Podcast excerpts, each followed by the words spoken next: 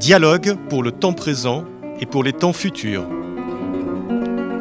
Une émission de Marc Wielinski tous les dimanches de 13h à 14h sur RCJ. Où va notre monde? Comment mieux le comprendre? Que puis-je faire pour l'améliorer? Que m'est-il permis d'espérer?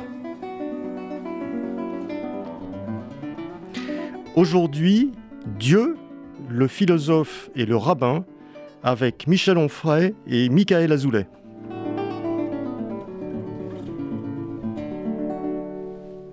Bonjour, euh, bonjour Michael Azoulay, euh, bonjour euh, Michel Onfray. vous avez publié ensemble un livre il y a quelques mois aux éditions Bouquin, Dieu, point d'interrogation, le philosophe et le rabbin. Donc, Michel Onfray, je vous présente pas, mais enfin je vous présente quand même, vous êtes philosophe, vous êtes l'auteur de une série impressionnante de, de, livres, d'ouvrages, de podcasts. Vous avez fait beaucoup aussi euh, de radio, les universités d'été, etc. Et euh, c'est assez étonnant de vous trouver face à un rabbin, vous qui avez fait profession d'athéisme d'une certaine façon. On va revenir là-dessus. Et Michael Azoulay, euh, vous portez la contradiction d'une certaine façon dans ce livre à Michel euh, Onfray. Donc c'est un livre euh, qui réunit la parole, enfin le, dialogue entre un philosophe donc et un rabbin, puisque je ne sais pas si j'ai dit que Michael vous étiez un rabbin, entre un homme qui, qui croit au ciel euh, et, un homme qui n'y croit pas, entre un juif et un non-juif, quoique vous n'êtes pas tout à fait non-juif, euh, vous n'êtes vous êtes pas tout à fait pur, euh, on, on, en reparlera peut-être. en tout cas, un, livre qui, est, qui est tout à fait, tout à fait passionnant dans, dans, dans cette, dans cette dialectique entre les deux. J'ai cru comprendre, Michel Onfray, euh, que c'est à la suite du livre que vous avez publié sur le traité d'athéologie, euh, où vous alliez, euh, qui était une, vous disiez que les religions, notamment les religions monothéistes, étaient d'une certaine façon du imprégné d'une pulsion de mort et euh, vous n'étiez pas tendre avec les religions monothéistes et pas plus tendre donc avec le judaïsme. Et là, c'est à ce moment-là peut-être que Michael Azoulay vous a contacté et a essayé d'entamer un dialogue avec vous sur cette question pour peut-être vous faire évoluer sur votre vision du judaïsme. Bah, disons que j'ai une amie qui est Myriam Ilouz, qui faisait le séminaire psychanalyse à l'Université populaire de Caen et qui me dit mon rabbin aimerait rentrer en contact avec toi parce qu'il voudrait t'inviter pour faire un débat, une conférence. Et je me suis dit, on rencontre pas un rabbin comme ça. C'est-à-dire que je peux venir les mains dans les poches euh, dans pas mal d'endroits pour, euh, pour faire des conférences ou des interventions. Mais là, je me suis dit, il faut préparer ça. Je, veux bien, mais euh, l'idée, ce serait que soit on se voit, on s'écrive, je ne sais quoi, mais enfin qu'on travaille sur des sujets, et puis voilà. Et Michael m'a fort gentiment répondu, bien volontiers, faisons ça. Et donc, on a échangé des courriers d'amitié et de réflexion, et personne ne porte contradiction à l'autre. Je crois qu'on débat, on échange, on donne nos arguments sur plein de sujets, sur le mal, la douleur, la souffrance, sur le péché, sur la finitude, Dieu, les noms de Dieu, l'existence de Dieu, enfin, etc.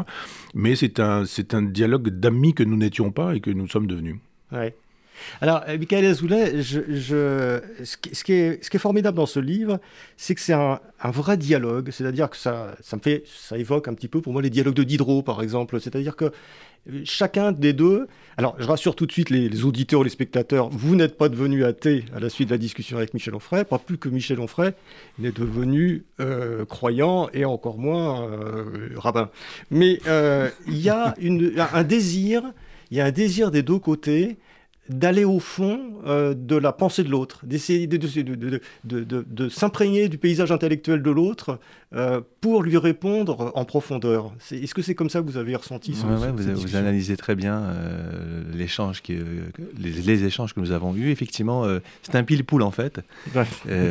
donc en fait, effectivement, vous avez raison. tout l'intérêt de, cet échange, c'était d'essayer de comprendre la manière de penser de l'autre et de faire quelque chose qui n'est pas toujours facile, de se, comme on dit, de se décentrer. et d'être capable de, voilà, de, rentrer dans le mode de pensée d'une voilà, personne qui, pense, comme vous l'avez très bien dit en introduction, très différemment de vous. Et d'ailleurs, c'est tout l'intérêt parce que parce que dialoguer, dialoguer, avec des personnes qui pensent comme vous, euh, ça n'a pas, un, pas un grand intérêt. Euh, et je, le dis d'ailleurs, j'ai souvent dit que les rabbins dialoguent beaucoup avec des, des croyants d'autres religions, mais très rarement avec des personnes qui ne croient pas en, l'existence de Dieu. Et pour moi, donc, c'était une nouveauté, quelque chose d'inédit et qui m'a effectivement qui m'a beaucoup apporté parce qu'il y a une manière de lire. Vous savez, c'est comme quand un homme lit le texte ou une femme lit un texte religieux ou une personne qui, croit qui ne croit pas lire un texte religieux, il a une manière à lui de lire, de, lire ce texte, et, seul lui peut le lire à partir de ce qu'il est, de son identité. Et, donc tout l'intérêt justement, c'était de dialoguer avec une personne qui ne croit pas en Dieu, ce à quoi les rabbins ne sont pas, avec quoi les rabbins ne sont pas familiers. Et donc, comme vous l'avez très bien dit, ça m'a, ça m'a beaucoup apporté parce qu'il y a une manière de voir le texte, des questions qui, que lui se pose et que peut-être moi je ne me posais pas. Du coup, il y a aussi des questions qu'il m'a amené à me poser. Voilà, c'est tout ça qui, qui faisait l'intérêt de cet échange. Et alors, on va rentrer dans un certain nombre des thèmes de, ce, livre qui est, très riche. Il pose la question du mal, il pose la question de la religion, il pose la question de la liberté, etc. Et, euh, mais pour finir sur, euh, ce dialogue, euh, il, est tellement, je dirais, honnête au sens, au sens propre du terme, que parfois, vous, êtes, vous paraissez, je dirais pas déstabilisé, mais on sent qu'il vous faut un peu de temps pour répondre à, Michel Onfray et à sa mécanique euh, intellectuelle euh, quand même assez, huilée sur, le, sur l'athéisme, etc. Et même chose, parfois, euh, Michel Onfray, vous êtes peut-être surpris par un argument auquel vous n'aviez pas pensé. Et là, vous, vous avez une démarche intellectuelle, c'est-à-dire que vous allez chercher le texte. Et vous allez relire, relire, et puis vous dites, ah oui, il y a ça, mais, mais je confirme ce que je disais, ou etc. Donc il y, a vraiment une évolution de la pensée. J'ai une démarche de rabbin. peut-être. C'est-à-dire que je sais que quand Michael écrit une phrase, quand il prononce un mot, qu'il y a, il y a du travail derrière, et il y a de l'intelligence, il y a de la mémoire, il y a un peuple, une culture. Donc euh, je, je, n'évacue pas. Je me dis, euh, si je ne comprends pas, si je ne saisis pas, si ça ne percute pas tout de suite, il doit bien y avoir des raisons. Donc euh, oui, je vais chercher le texte. Et, et c'est vrai que Michael m'a fait découvrir des choses dans des textes que je pensais connaître. Euh, par exemple la, Genèse que j'ai beaucoup lu, et, l'idée qu'il y ait déjà un serpent dans le paradis. L'idée que dans le paradis, le mal s'y trouve déjà. Bah, on se dit pourquoi est-ce que j'ai pas vu ça plus tôt? C'est drôle un paradis dans lequel le mal est bah déjà. oui, ça c'est étonnant, bah effectivement. le, c'est Michael qui m'a fait découvrir ça. Parce que je reprends le texte, et puis je me dis, bon, alors il se passe quoi? Comment ça se passe? À, quel moment? Qui dit quoi? Parce que, parce que Michael a l'art d'apporter de, un mot et, de le traduire et de dire mais ça veut dire ceci, puis ça veut dire cela. Alors ça éclaire autrement la totalité du texte, c'est-à-dire que dans le, dans le contexte, une, sémantique particulière ouvre des perspectives extraordinaires. Et, moi qui, hélas, ne, ne, ne, comprends pas l'hébreu et, ne peux lire qu'en traduction, je, je, relis, je regarde, et c'est là que je me dis, mais il y a un paradis dans lequel le mal se trouve déjà. Qu'est-ce que c'est qu'un paradis dans lequel le mal se trouve? Et ce sont des trouvailles que je fais parce qu'effectivement, euh, Michael m'y invite. Alors, Michael, justement sur ce point, euh, euh, il y, a un certain nombre d'interprétations, euh, puisque la tradition juive talmudique n'est faite que d'interprétations, qui nous dit que finalement le serpent, c'est pas forcément le mal, c'est une espèce d'intercesseur entre, entre Dieu, l'homme et la connaissance. Oui, exactement. C'est pour ça que j'ai traduit euh, Nahash. j'ai emprunté la traduction, enfin l'interprétation d'un de mes maîtres que je cite souvent, qui était le professeur Raphaël Drahi, de mémoire bénie, et qui, dit, qui, disait, qui disait toujours que Nahash, ça vient de Hash, qui, veut, qui désigne en hébreu le, sens, donc l'essence euh, de l'homme. Et ce sont ces sens qui sont les vecteurs justement euh, de la relation à l'autre, euh, de la relation à son désir. en tout cas, bravo parce que vous, vous, avez finalement ressenti quelque chose, perçu quelque chose que, peut-être beaucoup de lecteurs ne, ne vont pas percevoir. C'est le temps de réflexion. Parce que c'est vrai, quand on prend un livre, on a l'impression que voilà, on se répond rapidement. Mais en fait, il pouvait, il pouvait y avoir des fois des jours, voire des semaines qui passaient. Ah bah ça, je l'ai senti. Ouais, senti bah, votre, réponse ça, c'est super. n'est pas immédiate et que celle de Michel n'est pas non forcément. Non, mais vous, avez raison parce que parce qu'en fait, Michel a. C'est pas daté. non, non, mais parce qu'en fait, il y avait une réflexion à chaque fois et puis, puis Michel euh, est l'homme de, de, réflexion que l'on connaît, donc il fallait que je réfléchisse bien avant de répondre. Euh, et puis je voudrais d'ailleurs préciser une chose, une chose importante, euh, c'est que Michel, Michel écrit beaucoup, donc il a, il une aisance dans l'écriture que moi je n'ai pas, parce que j'ai écrit beaucoup moins de livres que Michel. Et, pour les rabbins, comme je dis souvent, les rabbins sont plutôt à l'aise au niveau de l'oral, de l'oralité, beaucoup moins au niveau de l'écrit. C'est aussi d'ailleurs une des raisons pour lesquelles je voulais écrire ce livre, c'est m'obliger en fait à, à, coucher ma pensée à l'écrit, ce qui est tout un exercice tout à fait différent, euh, comme on le fait actuellement, que quand on parle au niveau, euh, quand on parle, quand on parle, c'est pas la même chose que quand on écrit. Et quand vous, vous écrivez, vous êtes obligé, et vous l'avez aussi perçu, d'être beaucoup plus précis dans votre pensée, dans l'expression de votre pensée.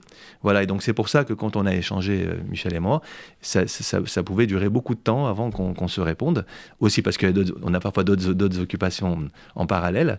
C'est aussi une des raisons euh, euh, de ce, du laps de temps qui pouvait passer. Mais en tout cas, voilà, ça a été vraiment un travail intéressant. Et effectivement, sur le serpent, vous avez raison, parce que l'hébreu a cette particularité de, de, posséder parfois plusieurs acceptions. C'est-à-dire qu'un parfois même des acceptions contraires des sens amphibologiques, c'est-à-dire on a un mot qui veut dire quelque chose et parfois qui veut dire son contraire.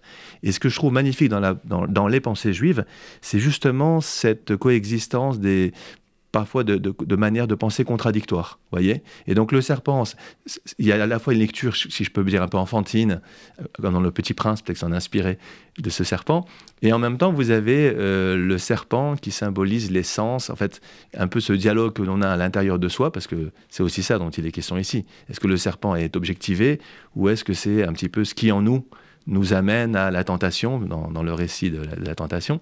Et donc c'était une manière, de, comme l'a très bien compris Michel, de montrer qu'il y a une richesse de la langue, et notamment de la langue d'origine qui est l'hébreu, et de lui faire aussi un petit peu partager ces richesses. alors du coup, Michael Azoulay, je me permets de dire, l'histoire du péché, du paradis, ça devient nettement plus sympathique.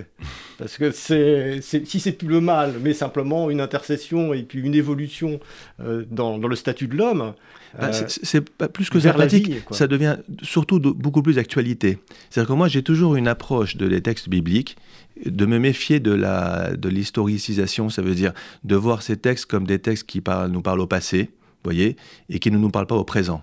Et moi, je suis très attaché à l'idée que ces textes-là euh, sont des textes. Et vous savez, dans, les maîtres du chassidisme, j'aime beaucoup cette expression, ils disent que les textes bibliques parlent à tout homme, en tout lieu et en tout temps.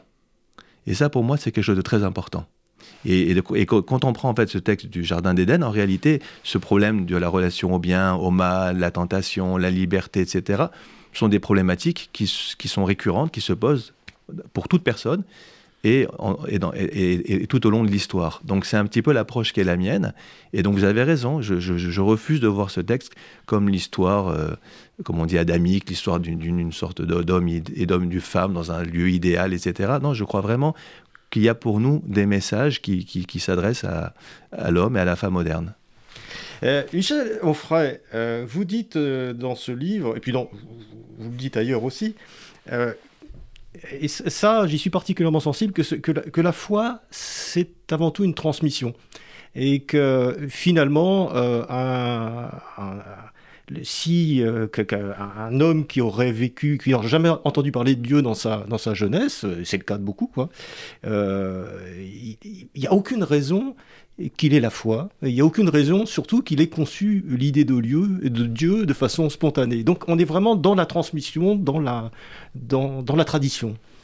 Bah, disons qu'il y a deux choses. Il y a la foi, et qui, est, qui est une chose qui, qui renvoie pour moi à, la finitude, à la peur de la mort, à une espèce de conjuration de l'angoisse existentielle. Et puis il y a la forme historique que prend la foi. C'est-à-dire qu'il y a plein de religions qui sont euh, mortes, et il y a plein de religions qui viendront et qui n'existent pas encore, et puis il y a plein de religions existantes, et on voit bien effectivement que les religions qui durent sont les religions qui veulent durer et que le peuple juif fait durer sa religion et qu'elle dure beaucoup plus que le peuple chrétien qui ne fait pas du tout durer sa religion. Et il y a une espèce d'effondrement de, la foi euh, chez les chrétiens. Vous avez plein de chrétiens qui ne croient pas, euh, j'allais presque dire à Dieu, mais qui ne croient pas à l'existence de l'enfer, du paradis, du purgatoire, qui ne croient pas qu'il se trouve lié Il y a plein de juifs qui sont juifs et qui sont athées et qui ne croient pas non plus en ah, Ça, c'est un débat qu'on a, euh, Michael et moi. je vais jusqu'à la question du rabbin juif. Est-ce qu'un rabbin juif est possible? Mais parenthèse fermée pour dire que oui, il y a des marxistes qui ne croient plus à la lutte des classes, à la dictature du prolétariat. Il y a des freudiens qui ne croient pas que le complexe d'Édipe soit, etc., etc. Donc il y a une espèce de nihilisme généralisé, y compris au sein même de la religion. Mais je pense effectivement que le besoin de foi est une chose planétaire. C'est vraiment quelque chose qui concerne l'homme en tant qu'homme, dans sa finitude, et qu'après, nous naissons quelque part, et dans ce quelque part, il y a une religion qui fait la loi. C'est-à-dire que par exemple, si vous allez aujourd'hui à Alexandrie, personne ne croit à Horus, à Isis, à Osiris. C'est fini, c'est terminé. Cette histoire, elle a eu lieu, elle n'a plus lieu, cette, cette religion a, disparu. C'est la même chose si vous allez à Athènes, plus personne ne croit à Zeus. Si vous allez à Rome, plus personne ne croit au, dieu du, panthéon euh, romain. Les, les religions euh, naissent, vivent, meurent, disparaissent, et puis, et puis voilà. Sauf celle dont on veut qu'elle dure. Et, voilà pourquoi le peuple juif fait durer sa religion, sa culture, son peuple, sa nation, etc. Et, en ce sens, je me dis, oui, je suis né en, France, donc je suis de formation, je dirais, judéo-chrétienne. Mais c'est ce que dit Montaigne, hein, c'est l'idée de Montaigne, elle n'est pas de moi. Mais c'est l'idée fidéiste, cette idée que si, si on est euh, en Iran aujourd'hui, il y a de fortes chances qu'on soit, soit musulman. Et, de fortes chances qu'on soit protestant si on est dans une ville d'Allemagne qui est protestante, et de fortes chances euh, qu'on naisse euh, catholique si on est en Espagne ou en Italie, par exemple. Et je, pose l'idée qu'effectivement, quand on découvre un enfant naturel, vous savez, Itard avait découvert euh, un enfant naturel, Truffaut a fait un très beau film, euh, voilà, de Victor de Véron, a fait un très beau film, L'enfant sauvage. Et vous vous dites, est-ce que naturellement il a l'idée de Dieu? Alors bon, il s'était très idéologisé par, par Truffaut, mais naturellement, l'enfant n'a pas le sens, contrairement à ce que disait Truffaut, mais le sens de la justice ou de l'injustice. Il n'a pas non plus le sens de la transcendance, de l'au-delà. Euh, simplement, on le lui transmet. Et donc, je vois, j'ai des petits-enfants, et l'autre jour, il y a mon petit-fils qui dit euh, mais, mais Jésus, il est, il est mort, et puis après, il est, il est, il est pas mort trois jours après, mais c'est pas possible. et je me dis mais c'est extraordinaire, ce petit garçon qui dit une chose comme ça, simple. Alors, c'est sa maman qui me dit ça. Il me dit qu'est-ce que je lui réponds va, voir, va voir papy, je va voir grand-père. grand-père. Et je lui dis, bah, tu, tu expliques qu'il y a des religions, que les religions donnent ce genre de réponse, que ce n'est pas forcément euh, la bonne réponse, mais qu'il y en a de multiples, que tu peux choisir, que tu peux vouloir, etc. Si vous m'autorisez deux, remarques. Ah la, première, c'est Maïmonide lui-même dans le guide des euh, dit qu'on a besoin de la transmission, de la foi, parce que parce qu'effectivement, on peut ne pas trouver Dieu. Euh, quand on le cherche, on peut se perdre en chemin. Maïmonide écrit ça, ou alors on peut, on peut arriver à des, une foi qui n'est pas la bonne, qui est erronée. Et selon Maïmonide, c'est pour ça que la, transmission s'impose. C'est-à-dire que j'ai besoin de la transmission, parce que si on me laisse à moi-même la, possibilité ou pas de, chercher Dieu, de le trouver hein, par la réflexion, par l'observation du monde, je peux passer peut-être toute ma vie entière sans le trouver. Voilà ce que dit Maïmonide. La deuxième remarque par rapport à ce que vous avez dit, qui est très important sur ce qui distingue peut-être le judaïsme des autres religions, ça n'est pas qu'une foi. Euh, vous savez, j'ai parmi les bêtes que je cite souvent, j'en ai un autre qui s'appelait le professeur Benjamin Gross. Il, avait une phrase qui m'a toujours, euh, encore aujourd'hui, je me nourris de cette phrase. Il disait toujours être juif, c'est d'abord être. Donc c'est une question de destin. Après, il y a la vocation, ça veut dire je vais assumer ou pas ma judaïté, vouloir être juif plus que par le regard de l'antisémite de Sartre, mais vraiment mettre un contenu, donner un contenu à cette judaïté. Mais il disait toujours être juif, c'est d'abord être, avant de pratiquer ou de croire. Et ça, c'est quelque chose en quoi je crois profondément, c'est qu'il y a une sorte de sentiment de communauté de destin qui fait que même, et c'est ça qui est, intéressant, on ne peut pas être chrétien si on n'adhère pas à certains dogmes.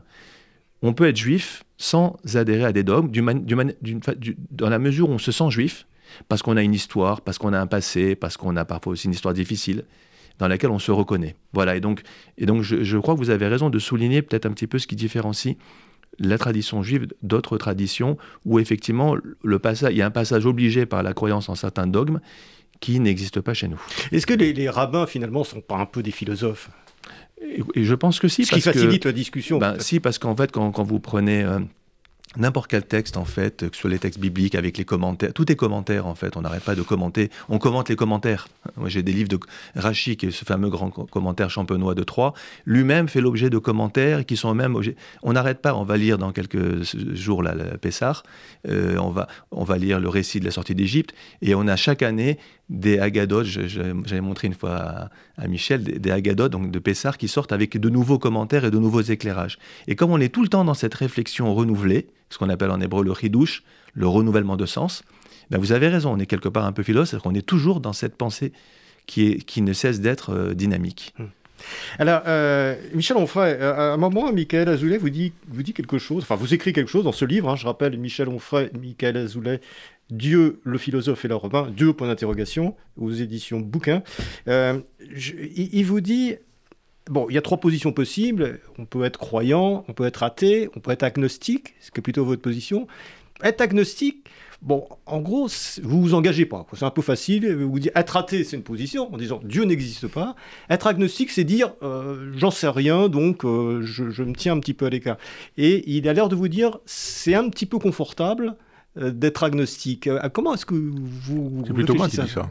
tu, tu, le dis Non oui, c'est moi. C'est lui qui dit ça. C'est moi qui le dis. C'est vous qui l'avez dit, peut-être. Je, me souviens plus. Ne prêtons pas à Michael ce qui est à Michel. Ah dans le, dans je sais, il y a une bon, peu importe. Dans le, dans le il, y a, il y a eu une discussion à un moment là-dessus et j'ai trouvé ça intéressant parce que moi, je, quand, je, quand, je, lis un livre, je prends les choses qui, qui m'interpellent. Je m'arrête à un moment donné, ça me fait réfléchir. Et ça, je me dis, effectivement, l'agnosticisme, c'est peut-être un peu facile. Oui, non, parce que je ne vous aurais pas repris, je ne me serais pas permis de vous reprendre, parce que je ne suis pas du tout agnostique, moi, au contraire, je suis athée. Vous êtes athée, voilà. voilà hein. Et je dis effectivement qu'on a le droit d'être agnostique si, si euh, on est, euh, enfin, je ne voudrais pas être méprisant, mais je dirais, je ne sais pas, chauffeur de taxi, euh, boucher ou, ou, boulanger, parce que le métier qu'on a pas n'oblige pas à penser ou à réfléchir à des questions comme celle-ci, ou, qu'on est un homme ou une femme de la rue, je dirais. Mais quand on est philosophe, quand on essaie de réfléchir, de penser, c'est pas possible d'être un philosophe agnostique pour moi. Je ne pense pas que ce soit possible ou pensable. C'est parce qu'on n'a pas assez pensé. Pour un certain engagement. Il, faut résoudre cette question. C'est-à-dire, quand on a abordé la question des preuves de l'existence de Dieu, de la nature de Dieu, on a quand même un corpus euh, formidable pour essayer de résoudre cette euh, énigme. Il faut qu'elle soit résolue. On ne peut pas dire je ne sais pas. Encore que, moi j'ai un ami dominicain qui, euh, me dit j'admire ta, constance dans ton athéisme, parce que. Et je, lui dis mais enfin, moi j'admire ta, foi. Il me dit mais détrompe-toi, je suis devenu dominicain pour assurer ma foi. Je ne suis pas sûr de ma foi, je doute beaucoup. Je lui dis mais il t'arrive de ne pas croire en Dieu? Il me dit oui, et moi, j'ignorais ça. Je ne pensais pas qu'un moine pouvait, euh, pouvait avoir des moments de, sinon de doute, du moins de, de, franc athéisme. Mais je pense qu'on doit pouvoir euh, réfléchir et qu'on fortifie euh, sa religion. Et c'est pour ça le, le génie de Michael et de, et de, son peuple, c'est c'est de fait l'herméneutique. Et je pense que, et on revient à la question du serpent, c'est que les, le génie juif est dans l'herméneutique, le génie chrétien est dans l'allégorie. Mais l'allégorie, vous dites le serpent. Voilà, il y a un serpent qui parle. Bon, d'accord. On entend les bruits de pas de Dieu qui arrive. Pas du serpent. bah non, mais de, Dieu qui arrive. Dieu arrive, paf, paf, paf, il fait du bruit avec ses chaussures. Et on, se dit, mais qu'est-ce que ça veut dire? Ça veut dire qu'il a un poids, ça veut dire qu'il a un corps, qu'il fait du bruit sur une terre, qui ceci, qui cela. Les, les, chrétiens sont un peu embêtés par ce genre de choses. Alors bon, ils sont dans l'allégorie. Ils disent, bah le, le serpent, c'est le mal. Voilà. Bah oui, mais le mal, c'est quoi? Bah le mal, c'est le serpent. Bah oui, mais c'est quoi? Ah bah c'est le, le, diable. Mais le diable, c'est quoi? Bah c'est celui qui divise. Mais on divise comment? Ah bah c'est le démon qui là. Et puis ils ne s'en sortent pas. Parce qu'après, il y a l'iconographie qui fait qu'on a beaucoup vu de, serpents euh, euh, dans, dans, la peinture, par exemple. Alors que les juifs, bah, comme Michael, c'est formidable, il dit mais non, c'est pas du tout. Ça veut pas dire ça. Le mot signifie ceci, qui veut dire cela, qu'on peut entendre comme ceci. Alors après, on peut ne pas être d'accord avec euh, la, proposition que, que Michael fait. Mais de fait, on aurait pu dire le, le philosophe est le rabbin et pas EET parce que je crois qu'on ne peut pas être rabbin sans être philosophe. Alors après, on a eu d'autres conversations avec d'autres rabbins récemment où, on voit que certains euh, utilisent la philosophie mais, sont, mais, mais, mais, mais ne peuvent pas aller jusqu'au bout de la philosophie parce qu'il y a toujours la foi cette idée de la foi qui fait que on, ne peut pas toucher à ce à quoi on croit. Nietzsche appelait ça, dur. C'est ça. Nietzsche appelait ça une idiosyncrasie, c'est-à-dire on croit ou on croit pas.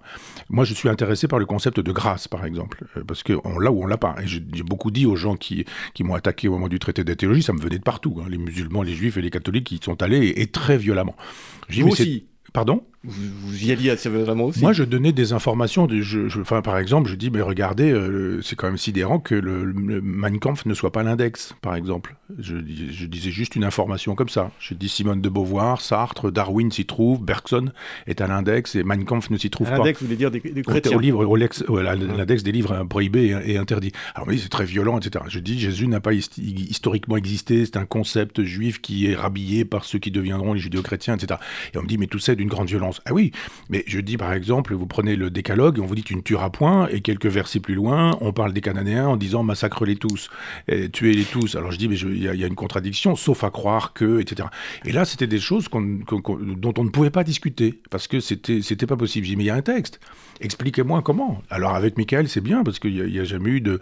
D'abord, moi j'aime beaucoup Michael, mais même dès le départ, il y a sa douceur, on le voit physiquement, il a une présence d'une grande douceur intellectuelle. C'est quand même autre chose que des gens qui vous disent que vous êtes, je sais pas quoi, vous êtes un islamophobe, vous êtes dans le top 10 des islamophobes, que vous êtes un compagnon de route d'Adolf Hitler, que etc. Vous dites bon, d'accord, on va arrêter là-dessus, c'est pas, c'est pas possible, c'est pas pensable. Mais, mais l'herméneutique, elle est quand même assez géniale. Et, vous disiez tout à l'heure philosophe, euh, philosophe rabbin, mais il faudrait peut-être, j'y ai songé il y a quelque temps, de dire tout ce que la philosophie occidentale doit au judaïsme. Euh, Montaigne n'est pas par hasard marane. Spinoza est bien sûr juif, euh, mais il y, a un nombre incroyable d'idées juives qui sont passées dans la philosophie occidentale. J'ai fait un cours d'université populaire au XXe siècle. Bah, les philosophes les plus importants pour moi, il se fait qu'à un moment donné, je me suis dit, tiens, ils sont tous juifs. Il y avait Anna Arendt, il y avait Hans il y avait Jean Kelevitch, il y avait Gunther Anders. Et je me dis, voilà, tous ces gens qui ont résisté à, la monstruosité du XXe siècle, ils sont tous juifs. Et, quand ils sont pas juifs, ils ont été comme Sartre Collabo, ils ont été comme d'autres communistes. enfin, voilà, quoi, on se dit. Euh, donc, euh, la, frontière entre le, entre le philosophe et le rabbin n'est pas une frontière si, euh, si marquée.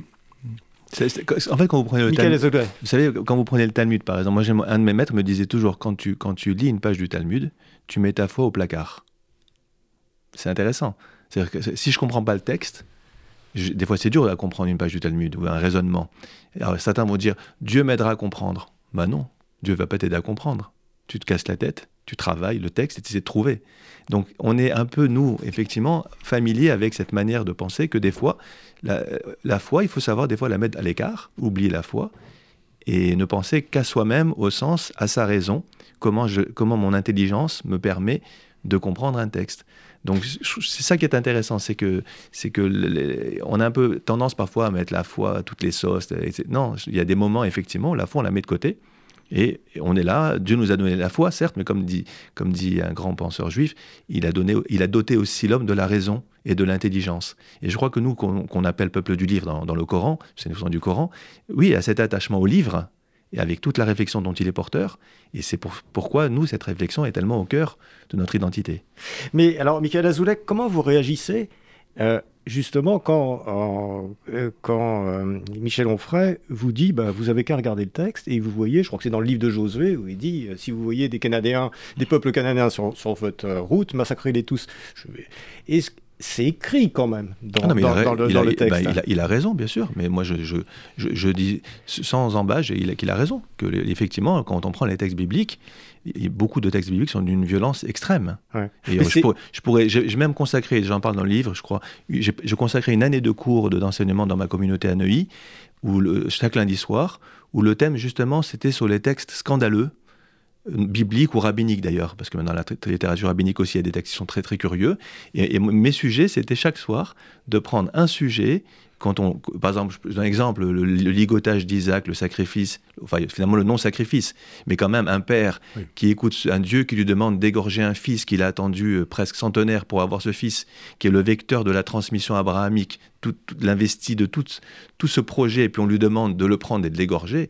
Si ce texte n'est pas scandaleux, alors excusez-moi. ça se termine bien, celui-là. Ça se termine bien. Mais oui, mais le seul fait qu'il y ait une telle demande de Dieu, c'est curieux. Et je pourrais en citer plein. Donc Michel a tout à fait raison. Simplement, où, où je, où je où j'interviens par rapport à cette, approche finalement littéraliste, euh, immédiate, directe du texte, c'est que nous, et ça a été très bien dit par Michel à l'instant, c'est que nous, les Juifs, avons la chance d'avoir l'herméneutique, l'interprétation. Et du coup, tous ces textes-là, on va les interpréter ou parfois les contextualiser. Si on prend l'exemple de Josué, vous avez raison, bien sûr, massacrer les, les Cananéens. Mais après, quand on prend les textes talmudiques, on va nous dire par exemple, d'abord, bon, c'est propre à une époque assez violente. Ensuite, on va nous dire par exemple qu'il y avait des fois la possibilité que si le, le, Cananéen accepte, se soumette, donc on ne le massacrait pas. Donc tout n'est pas aussi euh, binaire que ça en a l'air. Oui, mais alors, Vous voyez, donc l'interprétation est essentielle. Juste une chose, est-ce que est-ce que c'est pas finalement plus simple d'assumer le fait que le texte dit ça? C'était écrit il y a 2500 ans, etc. Après tout, euh, si vous prenez le texte de l'Odyssée de Homère, la fin, c'est un bain de sang euh, insensé. C'est pire que Game of Thrones.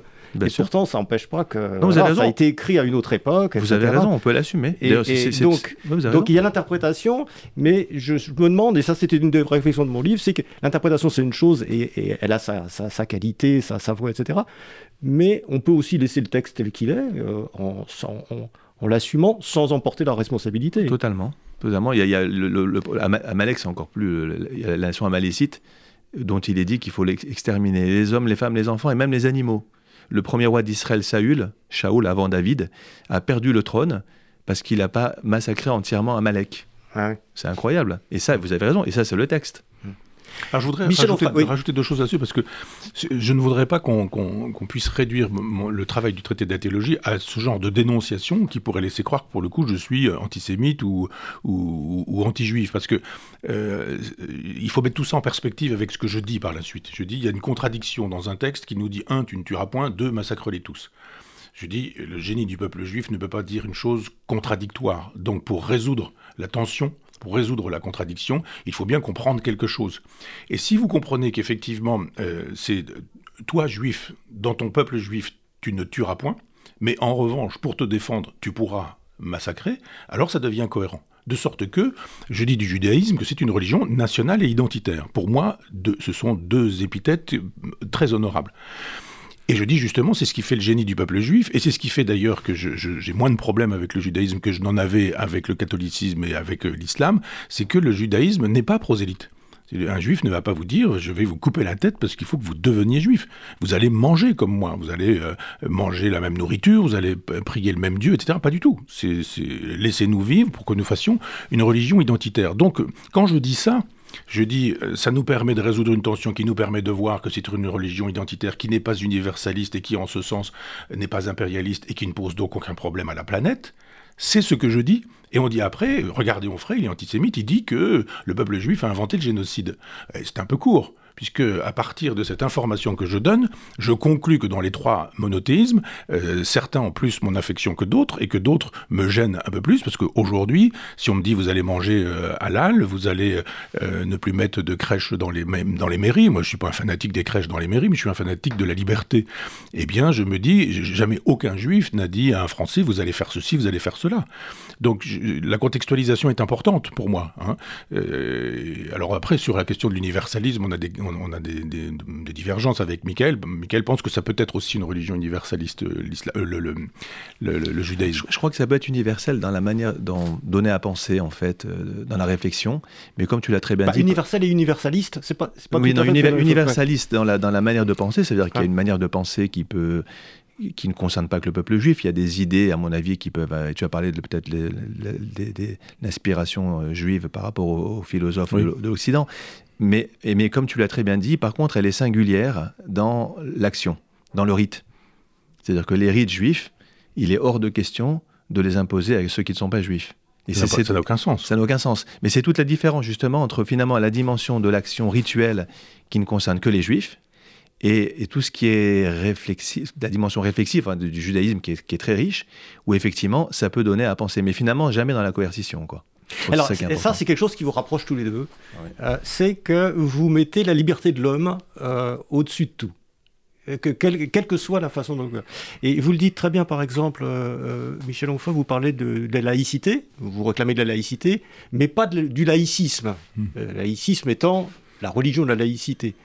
Vous dites, en gros, ça ne me dérange pas que les rabbins portent une kippa, que les sikhs portent un turban, que les, que les femmes portent. On peut en penser ce qu'on veut, mais c'est leur liberté. Et donc, vous, mettez ça au-dessus de, cette vision. C'est très intéressant et on, on, malheureusement pas beaucoup ce discours actuellement, euh, ce, discours de la liberté absolue. Oui, moi j'ai beaucoup dit que l'important n'était pas ce qu'on avait sur la tête, mais ce qu'on avait dans la tête.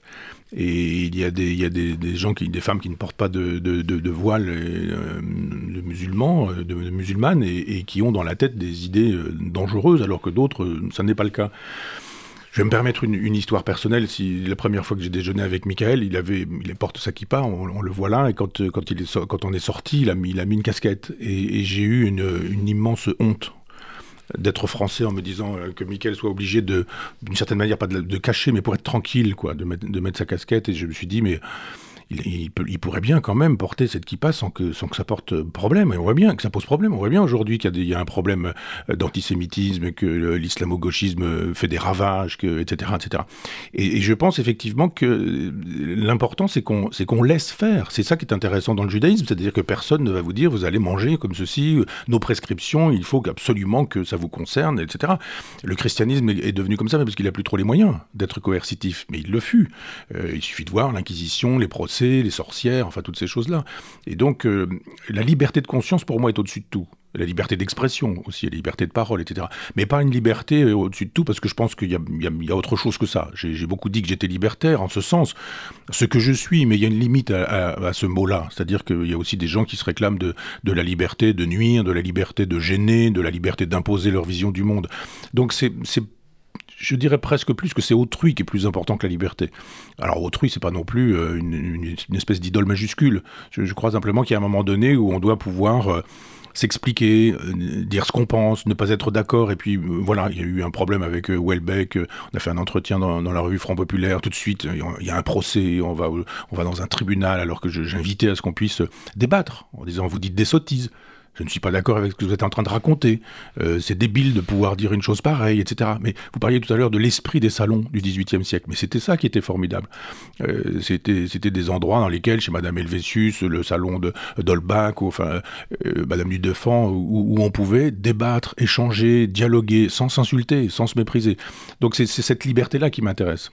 Et qui n'existe plus Non, c'est fini. Je crois que c'est terminé. Vous voyez, dans les, dans les universités, j'ai vu l'autre jour que on interdit à Madame Agazinski d'intervenir à l'université de Bordeaux parce qu'elle est contre la, vente et la, location des utérus, la vente des enfants et l'achat des enfants. Donc à Madame euh, Agazinski, on empêche l'entrée à l'université, voire euh, François Hollande. Je ne suis pas suspect d'être un défenseur de François Hollande, mais enfin, on a déchiré les livres de François Hollande et, on a interdit de prendre la parole. Et on a invité Jean-Marc Rouillant, qui était quelqu'un qui fait l'éloge du terrorisme aujourd'hui qui est un, ancien de action directe et qui a fait plus d'une vingtaine d'années euh, en prison. Donc effectivement, moi je veux bien qu'on invite Rouillant. Hein. Le problème, il n'est pas là. Il est dans le fait que je ne vois pas pourquoi on n'a pas le droit d'inviter Madame Agacinski, euh, Monsieur François Hollande ou d'autres. Donc il y a effectivement des endroits où le débat n'est plus possible, c'est l'insulte, c'est même physiquement dangereux. Il y, a, des endroits où c'est physiquement dangereux. Moi j'ai fait un livre avec Eric euh, Nolot, euh, on a eu des problèmes de déplacement, donc, euh, mais on devait aller à Nice, et il y avait une contre-manifestation, une manifestation qui était organisée pour nous empêcher de dialoguer ou de débattre. Alors moi j'aurais dit, mais, venez, rentrez, posez vos questions et puis débattons. Pas du tout. Il n'était pas question que nous puissions nous exprimer. Et donc effectivement, je pense que l'islamo-gauchisme est très violent aujourd'hui et, interdit la prise de parole. On fait l'éloge aujourd'hui de Robespierre, c'est-à-dire quoi? De, bah, la terreur, des tribunaux révolutionnaires, c'est-à-dire de la Vendée, du génocide vendéen, c'est-à-dire et, tout ça peut exister sans, difficulté aucune. D'où l'intérêt qu'il y avait pour moi à dialoguer avec Michael et puis qu'on a à dialoguer aujourd'hui dans des dans des communautés juives où nous sommes invités, il y a une, vraie, euh, une vraie bienveillance intellectuelle. Oui, vous avez, non, vous avez mis le doigt sur un problème important, c'est qu'il n'y a plus de, dialogue apaisé. Je, je pense à, ce qui s'est passé avec ces médecins et professeurs de médecine euh, qui ont, récemment été dénoncés au Conseil de l'ordre parce qu'ils ont osé dire que ces, ces jeunes aujourd'hui de plus en plus jeunes qui changent, qui veulent changer de sexe, de prendre d'émettre des réserves, rien que d'émettre des réserves par rapport à ça, on, les, on les convoque devant le Conseil de l'ordre et on n'a plus le droit de, faire d'exprimer sa pensée qui dès qu'elle est un petit peu divergente d'une sorte de pensée unique qui, tend à s'imposer à nous. Euh, et d'ailleurs vous l'avez très bien dit, Michel vient de le dire aussi, c'était aussi l'un des objectifs de ce livre, c'était de montrer voilà qu'on peut qu'on peut venir d'horizons très différents, penser de manière très différente, et puis ça ne nous empêche pas de, de, dialoguer de manière euh, apaisée et, fraternelle. Voilà, donc c'était important de, Alors, y y a, souligner. Y a, juste, juste, par rapport à la, casquette, la casquette et le chapeau, je voudrais préciser une chose importante. Je ne les mets pas seulement par, à, cause du risque d'agression ou d'antisémite. Il y a une autre raison aussi qui fait que je ne que je mets pas de kippa dans la rue, ce qui n'est pas le cas de tout le monde. Hein. Il y a des juifs qui marchent avec kippa dans la rue. C'est aussi un, un grand attachement à la laïcité. Ça veut dire que même si je suis d'accord avec Michel qu'on peut tout à fait exprimer sa religion, ses convictions, j'ai un peu une gêne à les afficher. Voilà, mais c'est un choix personnel parce que je peux comprendre que ça, ça c'est une histoire juive aussi. Il ne faut, pas trop se montrer quoi. Surtout pas trop se montrer, mais c'est pas seulement ça, c'est que je trouve qu'il y a quand même un socle. La laïcité, c'est quand même un socle commun qui hmm. fait que tous les Français, quel que soit. Mais même dans la rue? même dans la rue, je trouve que j'ai pas envie d'imposer aux gens qui voient, voilà, je suis d'afficher que je ah. suis juif, c'est, ça, ça, ça, me gêne. C'est personnel, encore une fois, j'ai peut-être tort, mais en tout cas, c'est comme ça que je. C'est aussi notre raison qui fait que j'ai pas envie. J'ai pas, j'ai pas. Je trouve que je, je, suis très épanoui dans ma tradition, dans ma religion, dans ma synagogue, dans ma, chez moi, etc. Et j'ai pas besoin forcément de l'afficher à l'extérieur. C'est aussi notre raison. Alors, euh, euh, Michael Azoulay, on, a parlé tout à, tout à l'heure du côté un peu obscur euh, du, de la Bible euh, et des passages les plus. Il y a, il y a un côté euh, quand même aussi tout à fait lumineux de la Bible et vous faites dans ce livre aussi, vers la fin, vous, vous, parlez du mal, vous parlez du livre de Job. le livre de Job, c'est quand même un des, un, des, un des livres de philosophie les plus intéressants qui, qui soit parce qu'il pose la grande question qui est la, la question du mal. Mm. Et là, vous, vous, avez un échange qui est, qui est tout à fait passionnant sur, sur, sur, cette, sur ce livre. Oui, Michael parlait tout à l'heure du, sacrifice d'Abraham. Il y a le, fameux livre de, de, Kierkegaard, Craint des tremblements, sur cette, euh, sur cette question, très beau livre, justement sur la question de la foi. C'est-à-dire que la foi, c'est une obéissance aveugle. On ne vous demande pas de, chercher à comprendre pourquoi il faudrait. C'est ainsi. Euh, moi, j'ai vu dans mon service militaire, on, me faisait faire des choses stupides, mais parce qu'elles étaient commandées. Et il fallait que, nous comprenions qu'il fallait les faire parce qu'elles étaient commandées. Non pas qu'elles étaient. Parce il ne fallait pas se dire elles sont stupides. Vous êtes qui, vous, pour euh, soldat de deuxième classe, pour décider de quelque chose, d'un ordre qui est stupide? C'est un, un ordre, vous, vous obéissez, vous ne réfléchissez pas. Et il y a ça dans, Job ou dans le sacrifice euh, d'Abraham, c'est-à-dire euh, que si Dieu décide, il a décidé, il a ses raisons. Les voies du Seigneur sont impénétrables, pour le dire un peu facilement. Et c'est ça qui est intéressant. C'est toute la question de, la, de la grâce et de port Port-Royal. Est-ce que c'est vous qui êtes à l'origine de votre salut ou pas? Ça m'intéresse, Port-Royal. J'aime beaucoup le jansénisme aussi pour cette question, sur cette question. C'est-à-dire, euh, si vous dites je vais mener une vie pieuse, comme ça je vais gagner mon paradis, et on vous dit mais vous vous prenez pour qui? C'est Dieu qui décide s'il donne le paradis ou s'il ne le donne pas. Et il peut donner le paradis à un libertin totalement débauché, et il peut punir un, un abbé par exemple, qui aura passé sa vie dans la mortification et, dans, le, dans la vie monastique. Donc c'est Dieu qui décide. Et donc euh, ça, ça me paraît intéressant de dire qu'effectivement, s'il y a du mal, s'il y a de la souffrance, s'il y a la mort des enfants, enfin toutes ces questions philosophiques qu'on pose régulièrement, s'il y a le cancer, s'il y a effectivement euh, des gens qui disparaissent trop vite, trop tôt, euh, pourquoi? Eh bien, euh, moi j'ai des raisons, des, fait, des explications, elles sont purement rationnelles. Mais qui croit en Dieu, c'est le, débat qu'on avait avec Michael, et qui croit en Dieu fait quoi de ça? C'est la question de la Shoah. Hmm. Que, dit Dieu et que fait Dieu qui peut empêcher la Shoah et qui, ne l'empêchant pas, la rend possible? Quelle est sa responsabilité? Alors bon, la bonne réponse, on la connaît, c'est celle de Lévinas qui dit que Dieu se met en retrait pour etc. etc. Mais ça reste quand même euh, la bonne question. Et, Job, et, euh, avec l'Ecclésiaste, pour moi, ce sont les deux grands livres. Oui. Quel bah, Oui, en fait, on ne pouvait pas éluder la question, la question du mal parce que, parce que ce que je dis souvent, c'est que croire en Dieu, c'est facile. Euh, mais croire en Dieu face au mal, c'est une, toute autre, une toute autre affaire. Et, donc, c'est pour ça qu'on a voulu aborder cette question. Parce qu'effectivement, il y a une phrase dans le livre où je parle de la foi qui s'éprouve qui mm. et qui ne se prouve pas. Et, ça m'avait réfléchir que s'éprouve, c'est à la fois euh, la foi qui est vécue, mais s'éprouve, ça avait aussi du mot épreuve. Ça veut dire que est-ce que la foi survit à l'épreuve du questionnement face au mal? Et en fait, c'est ça que c'est ça que le livre de Job soulève, qui est c'est parce que c'est un livre fondamental. Vous savez que dans le Talmud, on a des débats pour savoir est-ce que Job existait ou pas, est-ce qu'il était juif ou pas? Et il y a même, il y a même un avis. non, mais non, parce que c'est pas une question juive en fait. Seulement. Quand on dit qu'il n'était pas juif, parce que c'est une question que se pose que se pose tout le monde. Et puis il y a même une, une opinion qui dit que c'est Moïse Moshe, qui serait l'auteur du livre de Job. Intéressant.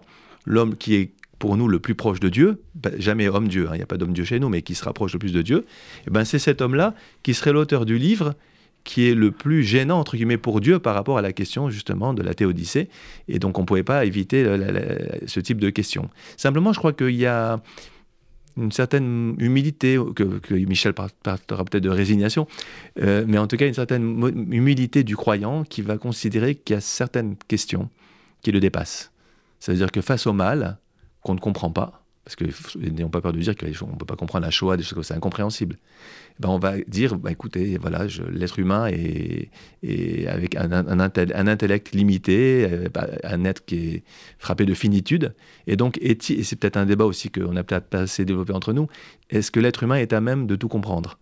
Est-ce qu'il est euh, finalement capable, à l'aune de son intellect, d'être capable de, saisir euh, tout, en tout cas dans la tradition juive, on dit que non, il y, a, y a des limites en fait à la compréhension humaine. Michel Onfray?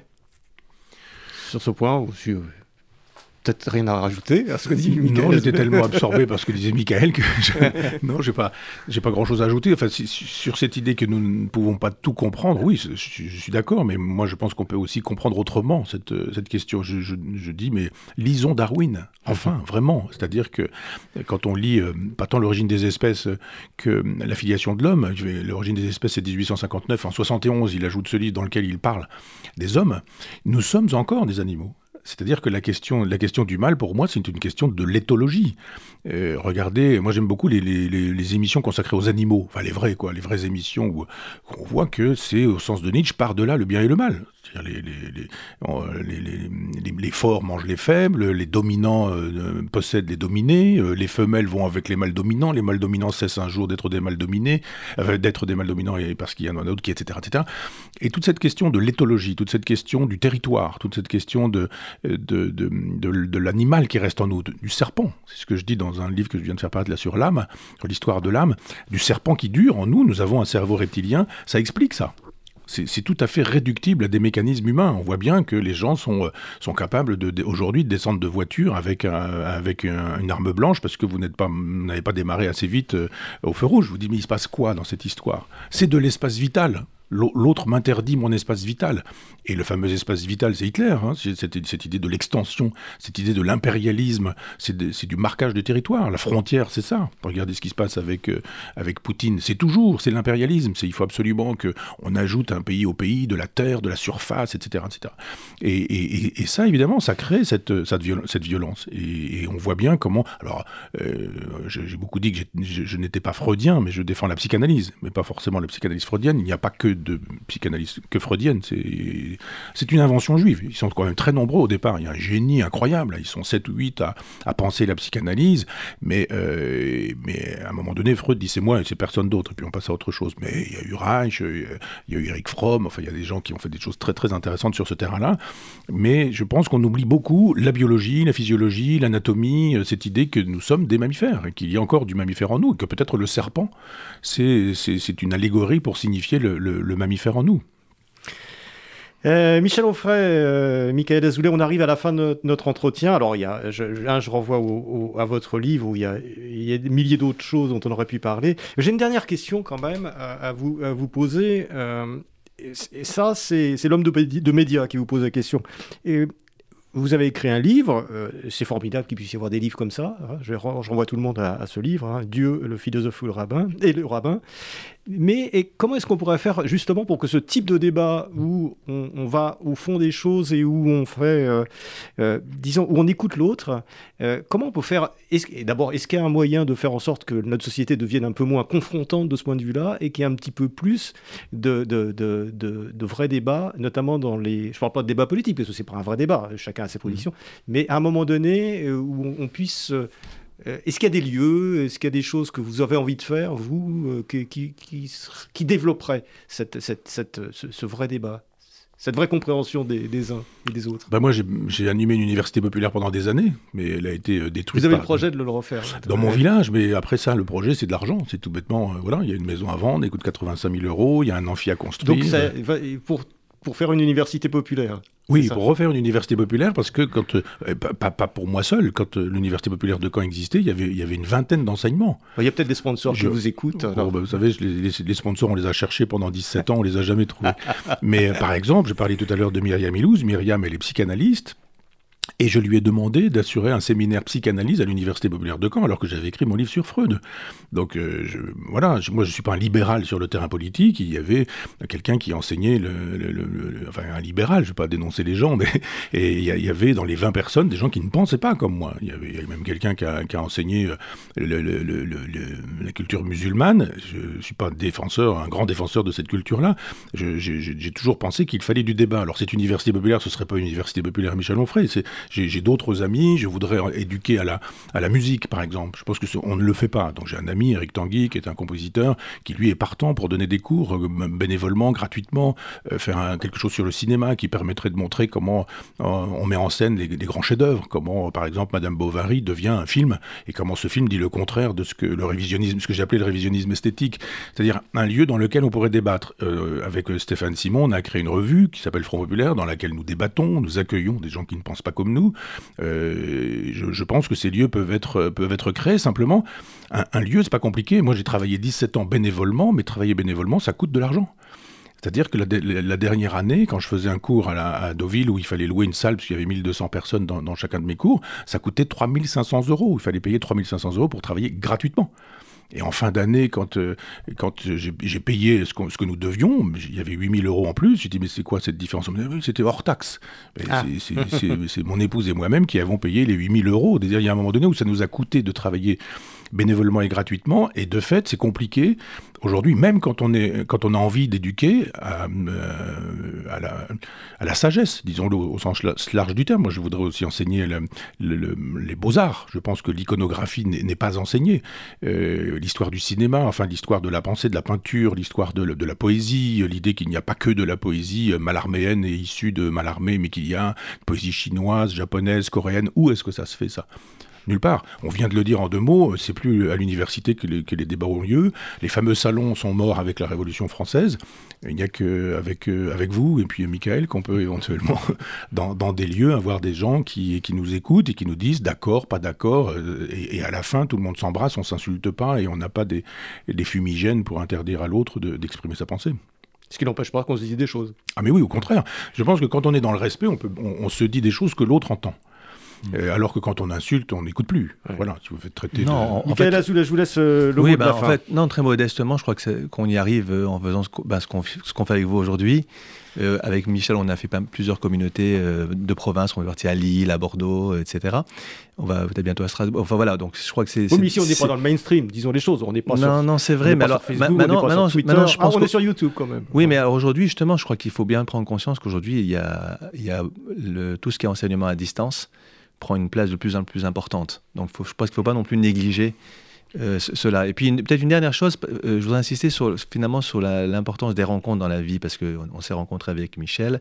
Alors c'est vrai que c'est grâce à Myriam Milouz. Il se trouve que c'est plus compliqué que ça, parce que Myriam Milouz connaissait aussi un fidèle de ma communauté qui s'appelle Joël Daran. Ils étaient amis, et c'est un peu grâce à tous les deux qu'on a, qu'ils ont, ils sont, c'est eux qui ont fait la jonction entre, entre Michel et moi. Mais je trouve que ce qui est, ce qui est intéressant dans la vie finalement, c'est les rencontres. Et aujourd'hui, on perd un petit peu. Euh, le sens de, finalement du caractère précieux de ces rencontres. Parce que voilà, c'est en se rencontrant qu'on arrive ensuite à, écrire un livre et à échanger et à se connaître voilà, concrètement au-delà de, au-delà de tout ce qu'on. Vous savez, Michel, quand, on entend tout ce qu'il dit sur lui, les gens l'adorent ou le détestent. Euh, mais moi, ce, que je trouve intéressant, c'est pas de savoir ce que les gens pensent de lui, c'est de me faire ma propre idée et d'apprendre à le connaître et, réciproquement. Et je crois que tout est là. C'est d'essayer d'apprendre à connaître l'autre, de, respecter ce qu'il est, parce qu'il a, s'il est ce qu'il est, c'est parce qu'il y a eu une éducation, il y a eu des rencontres, des événements qui ont fait qu'on est ce que l'on est. Et puis voilà, et puis euh, je crois qu'il faut commencer par ça. Et puis si, on, si chacun fait ce travail, je crois qu'on pourra euh, arriver à une société, à mon avis, euh, beaucoup plus apaisée. Michael Lazoulet, Michel Onfray, merci d'être venu à Pitpool aujourd'hui. Merci à vous. Merci.